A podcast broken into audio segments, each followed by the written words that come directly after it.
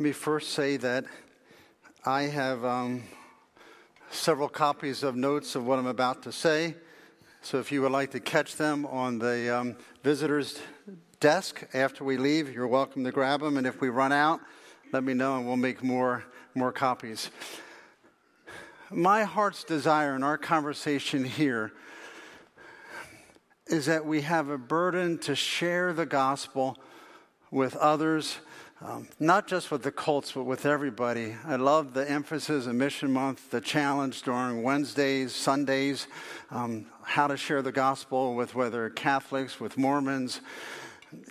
I present this material and I, I fully believe the stats would be that most Christians are timid to talk to Mormons, at least from what I have read in the past um, not sure how to approach conversations. So hopefully, when we get through our material tonight, you won't be as timid if they were to come to your door. Um, let me ask you, how many of you have ever talked to Mormon missionaries have come to your door? Have you had a conversation with Mormons? The Carvers, Jim, Patricia, Miguel, Phil. Um, so a few people have. Um, have you ever talked to somebody other than a Mormon missionary that's Mormon? So a few of you, few of you have. Um, the profit and the advantage of, if I may say, of our discussion tonight, not just towards Mormonism, but it also has a direct impact when we get to the really the heart of the subject is Christology. Who is Jesus Christ? And that impacts Jehovah Witnesses that are more plentiful um, in our area.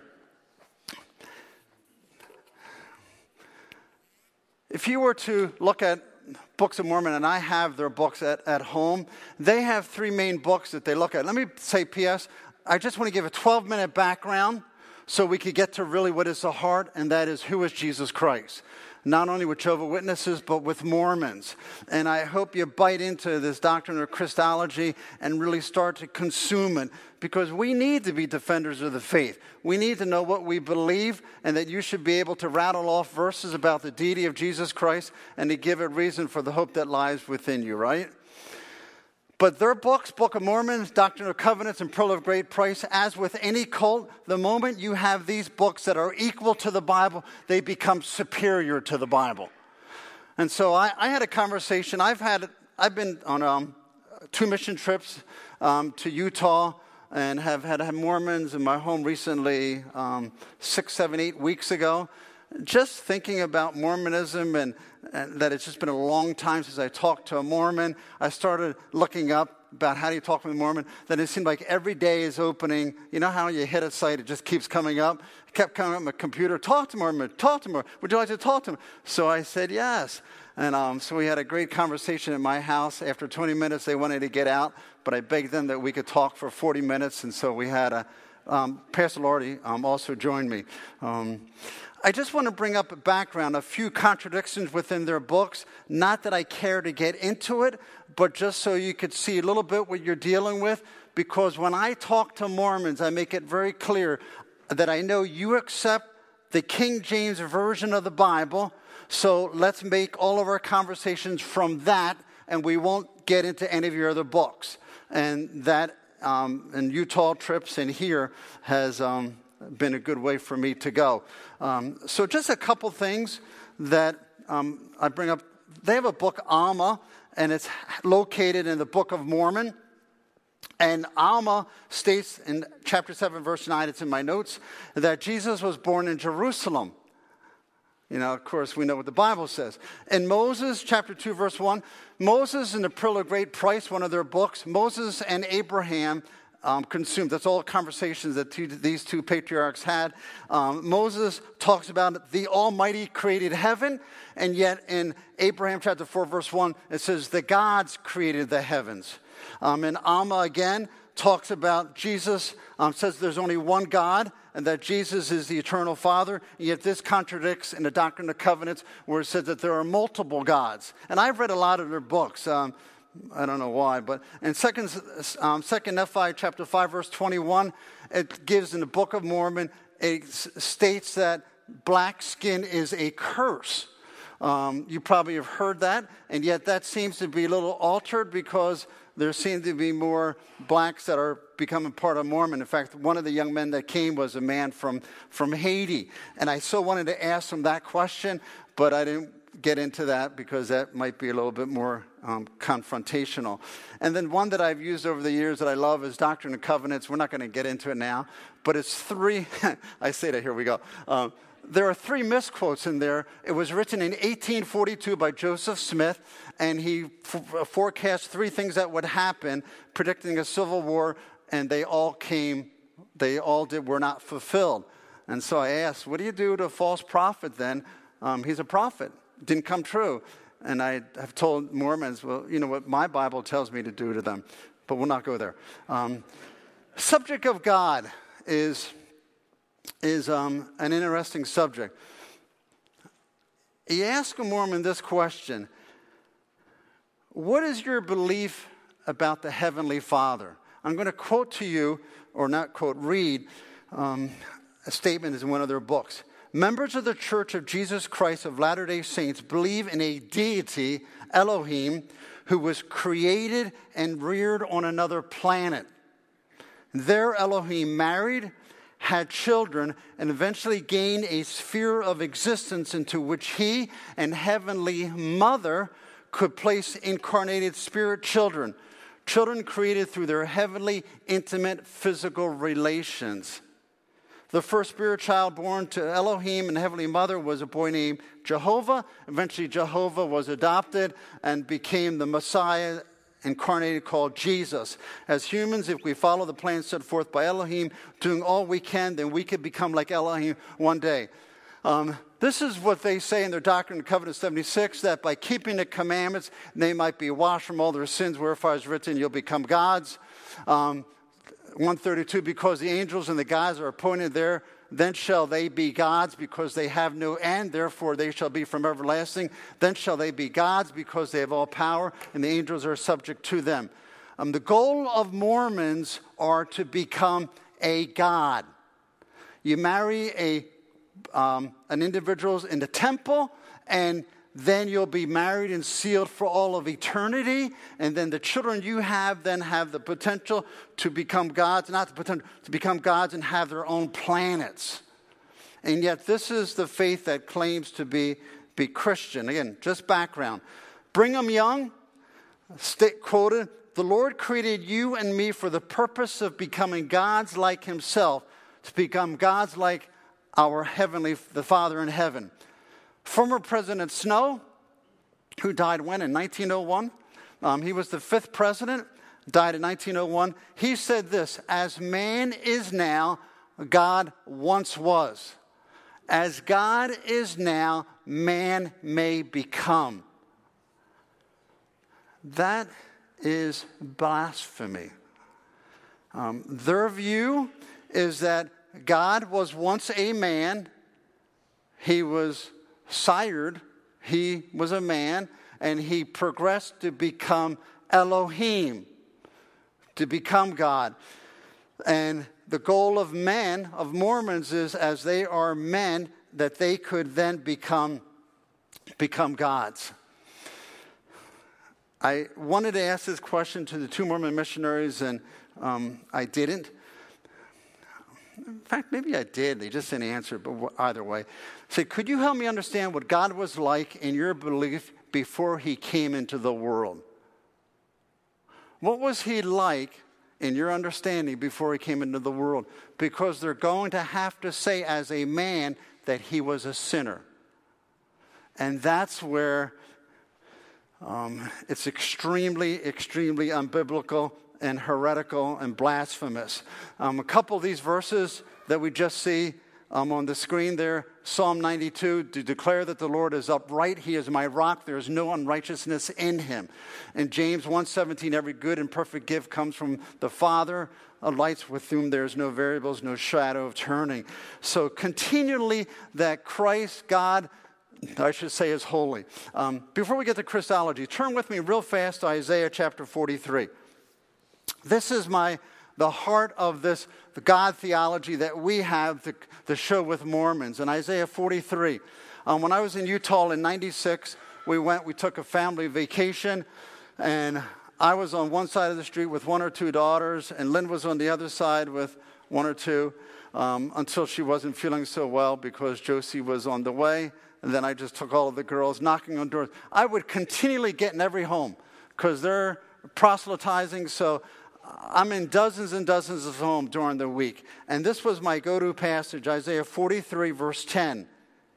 Before me no God was formed, nor shall there be after me. 11. I am the Lord, besides me there is no Savior.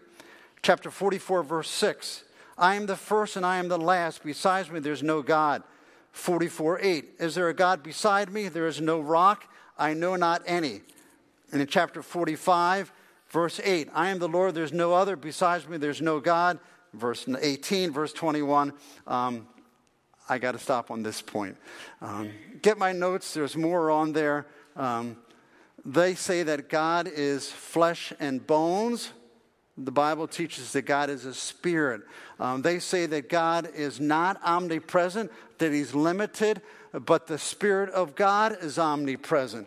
But God Elohim Himself is limited. Um, that God is the only true God in the universe, but there are other gods. Back two years ago, um, this is Caleb and Bo and Matt and Eric, my son in law, and Alan. Tim Ferry, you're not in that picture. Where are you, Tim? he left. He got disgusted. Um, we, we were flying out of um, Salt Lake City at a, at a certain, I forget the time, and we popped into the Mormon Tabernacle. They open at 11. We're standing at the door, and Robert comes to the door, and Eric says, Hey, can, can we come in and, and just see the place? And he let us in. He happened, he turned out to be the organ tuner. Um, incredible uh, opportunity. Eric is playing the organ, um, and he then took us in an incredible tour of it. But I want you to hear now for just one minute because I can't stand to listen to it any longer. One minute this song, Steve.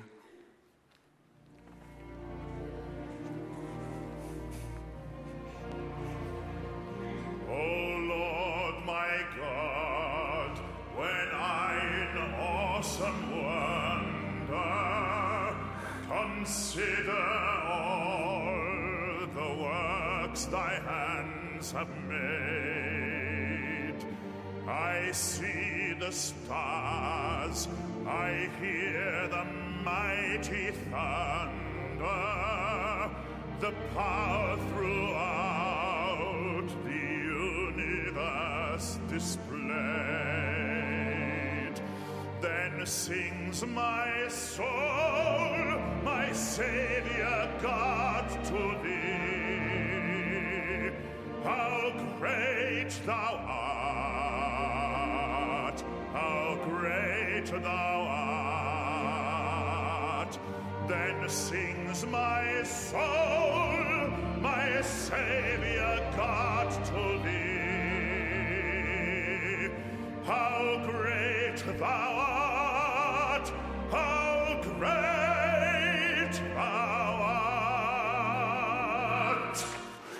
I love the song, don't get me wrong. It just hurts me to hear him sing it. Um, Mormons have a chump God. Uh, they don't have the God that we have. Oh, yeah, maybe he's great. He was a man that was a sinner that progressed to become um, this Elohim and have spirit children, and it, it's just a perverted God that they have. But our God, how great thou art. A God that's all powerful, all holy, all present, never sinned, has been eternal. Um, completely different view. I want to turn now to the heart of really our discussion is the, on Jesus Christ. The key question is always who is Jesus Christ? That's the key question for everybody, not just for a Mormon, not just for a, a, a Jehovah Witness or any other cult. After the disciples were on the storm stormy Sea of Galilee that some of us enjoyed this, this summer. And as Christ quieted the storm, they looked at Christ with their eyes bugging out Who is this person? In the next chapter, Christ would ask that question in Luke chapter 9, verse 18 Who do men say that I am? And so, the key question that I ask tonight who is Jesus Christ? And I say to you, my dear church family, we must be able to defend this doctrine. This isn't just something for theologians or somebody that, you know, decided to go off to seminary or take Bible Institute classes. It really is something that each one of us must know. We should be able to defend is who was Jesus Christ? How do I show that in Scripture? Because people all around us, whether it's, it's um, cults or whether it's people in mainline denominations or people that are lost, we ought to be able to show them from Scripture who is Jesus Christ.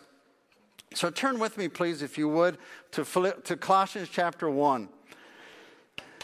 The 15th president, Gordon Hinckley, said, when asked if Mormons believe in the traditional Jesus, said, No, I don't. The traditional Christ of whom they speak, speaking of Christians, is not the Christ of whom I speak. And that was in Crowns of Head Gospels or Head Church News. Um, so the question I want us to ask is the origination of Jesus, there is none. He didn't have a beginning point. He is the eternal God, but they say that he had a beginning point. I want us to look in Colossians 1 15, 18, and it saddens me to even turn us here. Because how can I do justice to a passage that deserves a, a great hour? But if you would give me maybe two minutes in this passage, is pretty awesome. He is the image of the invisible God. Verse 15, the firstborn of all creation. For by him all things were created in heaven, on earth, visible and invisible, whether thrones or dominions or rulers or authorities. All things were created through him and for him. He's before all things, and in him all things hold together. He's the head of the body, the church. He is the beginning, the firstborn from the dead, that in everything he might be preeminent. Right in verse 15, we have this verb is. It's in the present tense. It doesn't say was, it doesn't say he's going to become, but it says e. Um, says is. It's viewing the timelessness of Jesus. He is in the very present. That was true a million years before verse 15. It's going to be true a million years afterwards. It's continually in the present. The eternal status in God's image and eternity past, eternity present, eternity future is in view. Christ is the image of the invisible God. Colossians 1:19 and chapter 2 verse 9 powerful statements as to the, how the fullness of the Godhead dwelt bodily in Christ. That everything that God Elohim Almighty had were present in, were, were present in Christ. Everything. And we look at verse 16, it says that in him everything was created. So if Christ created everything, what's the conclusion? That he was not created. Because you can't create everything and be created. So it says he created everything. And so then more Jehovah Witnesses would say this than, than Mormons. But what about firstborn? Um, firstborn, right there. I mean, how many of you were born first in your family? You know, so some of you, good job, Ethan. So we say, well, firstborn, first to come into the family. So that's what it means. But there's a secondary meaning to this word, and it's priority of position. Um, if you look in the Septuagint, which is a Greek translation of the Hebrew scriptures, and you look in Psalm 89, um, 27, I think, 20, 20 or 27, um, it says that David is the firstborn. Well, David is the seventh son. But there it's using that word firstborn, showing his priority of position. So let the context determine what does the word firstborn mean. And you see in verse 18 that he in everything he might be preeminent, that he might have priority of position. So when we look at Jesus Christ, he is the eternal God. He didn't have a beginning, contrary to what cults or anyone would say. These are verses that we must know to be able to push them and show them this is what the Word of God claims, this is what the Word of God declares. LDS 70 member Milton Hunter said, Jesus became a God and reached his great state of understanding through consistent effort and continual obedience to all of the gospel and universal laws. Two things of every cult. They're going to say that they're going to have a lesser view of Jesus, and it's always by works that you get whatever you're looking to achieve um, a relationship with God or uh, to become a God in the future state. So they have Jesus, this lesser being, but he accelerated, climbed to this position by obedience. So, what's that tell you? Two things in sharing the gospel. We've got to know what are the, what are the two things? One, how do I defend the deity of Christ? And secondly, you better know verses that show that it's not by works that a person gets to heaven. And it wouldn't it be bad to know more than just Ephesians 2 8 and 9. Hebrews 13, verse 8 states that Jesus Christ is the same yesterday and today and forever. If Jesus progressed, then that verse is a lie. It says in Micah 5, verse 2, that he is from ancient days, the one that was coming, born in Bethlehem, from ancient days. That's a phrase that's referring to eternity. Or Isaiah 9, verses 6 and 7, calls the Messiah the everlasting Father. You know, the Jews viewed this phrase, everlasting Father, ancient Jews considered it as um, indicating the eternality of the Messiah. He wouldn't have a beginning, the eternality of the Messiah. And that's what Isaiah the prophet is declaring. Um, John 1.30, um, John the Baptist speaking of Jesus, of the Messiah. After me comes a man which is preferred before me, for he was before me. But John the Baptist was born six months earlier. So I mean, there's just verses are chock full in the scriptures. Revelation 1 8, but they're in my notes. Um, we see all of the scriptures that give proof, that give evidence into the eternality of Christ, that he's an eternal, eternal God. Let me read you this quote because it, it's, it really is important. We're to, to see what they're saying. Church of Jesus Christ Latter day Saints website, and I quote The Book of Mormon has a high Christology. That is, the doctrine of Christ is thick and heavy on the pages of the scriptural record, and the testimony of the divinity of the Lord and Savior is powerful and direct. One cannot read the Book of Mormon and honestly come away wondering what the Latter day Saints believe about the divine sonship. The Book of Mormon establishes clearly that Jesus Christ is that Jesus is the Christ, the eternal God manifesting himself to all nations. That sounds like pretty Christian, right? I mean, to say that he's the eternal God, and that's, that's, that's pretty awesome. But here's the catch what is a question when they say that Jesus is eternal God? What's a question that maybe should pop up? What do you mean by eternal? I mean, I'm just assuming like eternal means forever. But when they speak of Jesus, they're not speaking about as eternal as always existent, but meaning that he from that point always will be. So, from his beginning point, now they're looking forward. Now he's eternal. Oh, we believe in the eternal Jesus Christ. Well, once he was, after he was sired by God. So, it's important that we, we when talking to, to cults or people, period, that we understand what they're saying and define our terminology as to eternal meaning, as Hebrews says, the same yesterday, today, and forever. Second point I want to hit there are four points, and you're going to run home tired after all of this racetrack. Incarnation of Jesus, that he became flesh. And notice the word, he becomes flesh. But what was he before he became flesh?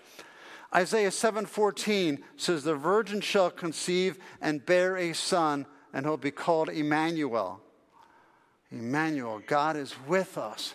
But it's bearing a son. He's, he's coming into existence, but he's existed already. Matthew 118, um, she was found to be with child with the Holy Spirit.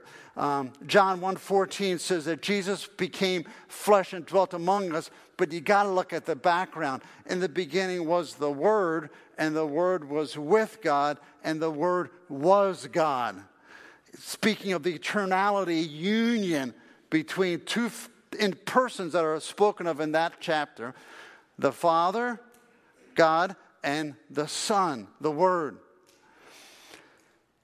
And then verse 14, the word then stepped down from the heavens. And we're going to look at Philippians in a moment that, that brings that out.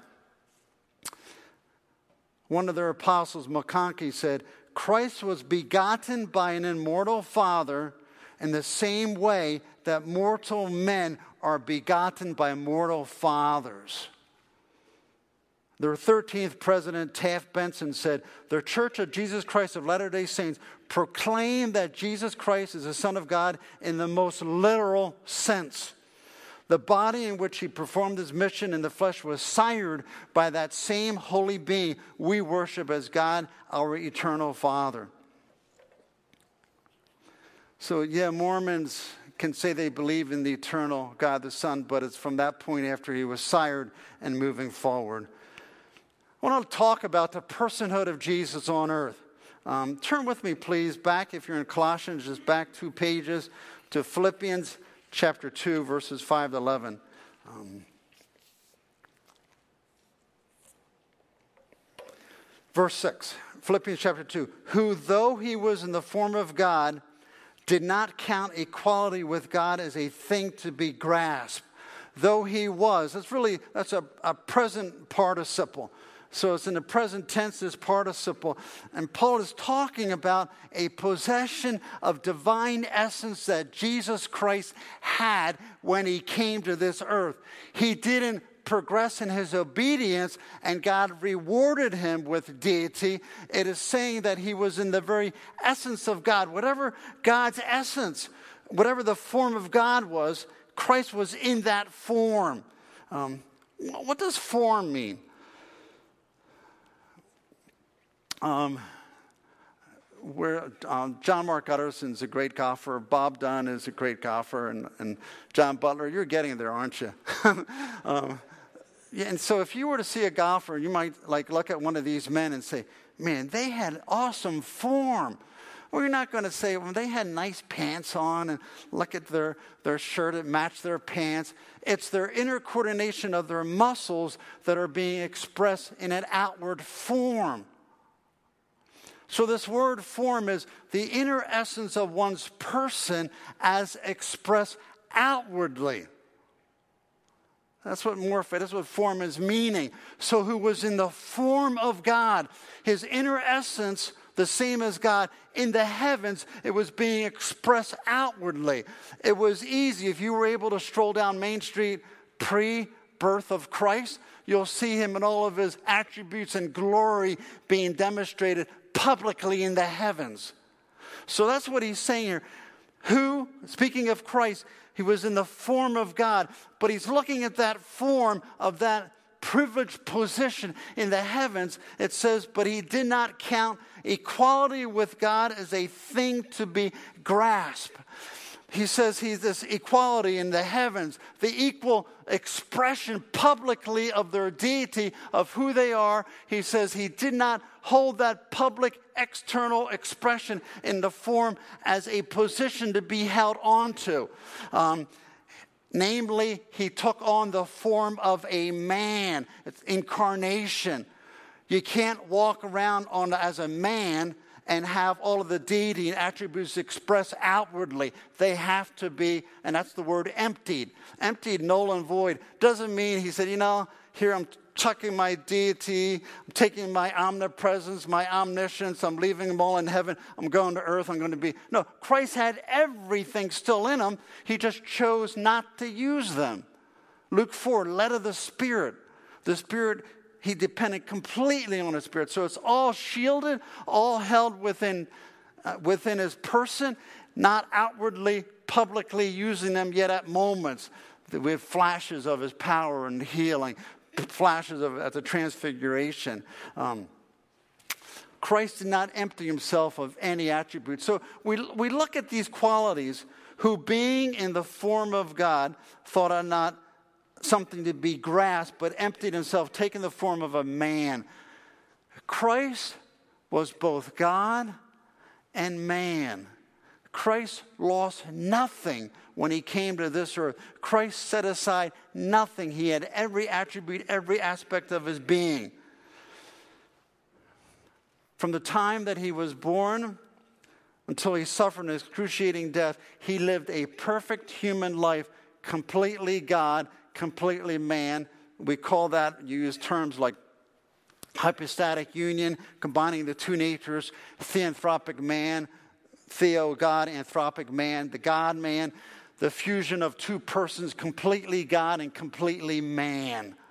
Uh, that's what Scripture teaches. He didn't have to become something. Um, looking at some of the characteristics of, of, of Christ, Jesus was one with the Father. Where's that verse in the Bible when he says, I and my Father are one? Go ahead, Tim. Okay, John. Oh, Dennis, I mean, right on. Chapter 10, verse 30. Um, the whole Gospel of John is chock full of awesome statements, the I ams, the person of Christ. But I and my Father are one. Jehovah Witnesses will say, well, you know, he's saying one in the sense of unity, that I want to have the same goals in person. But that's not what the audience of Jesus um, heard. They took him to be saying more. They wanted to kill him for it because he was committing blasphemy. Um, but yet he was one with the Father, and yet he had a human ancestry in Matthew chapter 1 and in Luke chapter 3. He was recognized as God, and yet he thirsted, he hungered, he wept. Um, two great verses, Hebrews 1 8. But of the Son, he says, Your throne, O God, is forever and ever. And then towards the end, we looked at this um, verse a couple weeks ago, 1 John 5, Son of God, we are in him who is true, in his Son Jesus Christ. He is the true God and eternal life. What an awesome statement. John just puts right out there the deity of Jesus Christ. He, so Jesus Christ is both God, um, fully incarnate, fully in his person, but yet also man. Um, Colossians 2 9, fullness of God dwelt in Christ, and yet Christ was dwelt in, in bodily form on earth. He got tired. He fell asleep in the boat. He was exhausted. So you're seeing both coming together in the person of Jesus Christ. He was the creator of all things. Colossians uh, 1 says that. John 1 3 says that. Hebrews 1 says that. The ones. John, Colossians, and Hebrew. 1 1 1. They talk about him creating everything.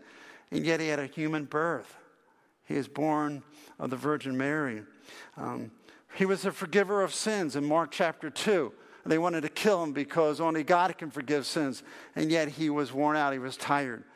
Um, before I get to my last point, worshiping God is a huge statement of the deity of Christ. Who worshiped God? Um, where did Christ speak of worship? That's two questions. Where did Christ speak of worship? What's that? Okay, John 4, uh, with the woman where you should worship. Matthew chapter 4, the temptation of Jesus, when Satan is tempting and going back and forth, what does, God, what does Christ say? That only God was to be proskuneo, only God was to be worshiped, right? So he's establishing only God was to be worshiped. Yet that same Greek word is used repeatedly through the Gospels that Jesus accepted worship. That's a powerful point, if I may humbly say, that the Bible presents. Um, Peter, don't worship us. We're just men. Angel, don't worship me. I'm just a messenger. Man and angels continually stopping proskuneo, stopping worship, but Jesus receives worship because he's God, the eternal God. Last point the purpose of Jesus. You know, we look at all that we've looked at and sharing the gospel with Mormons to understand their view when you're talking to them, their view of God, their view of Jesus but you use just the scriptures, none of their books, and able to show them that Jesus Christ is the eternal one. Yesterday, same yesterday, today, forever. He's in the image of God, that he was in the form of God, in the absolute essence, that he's God himself, but he's also the God man. He's incarnate. He didn't become God, he was God when he was still man. We show all of this fact. And then we're strong in presenting this is what my Jesus did. This is why he came. Because I couldn't save myself because I was, I am a sinner. I was not able to. And we show verses in the Bible, Ephesians 2 8 and 9, and we show Galatians 2 21 and Galatians 2 16, and keep showing scripture where, where it shows that it's not by keeping the law. Romans 5 8, who can quote it?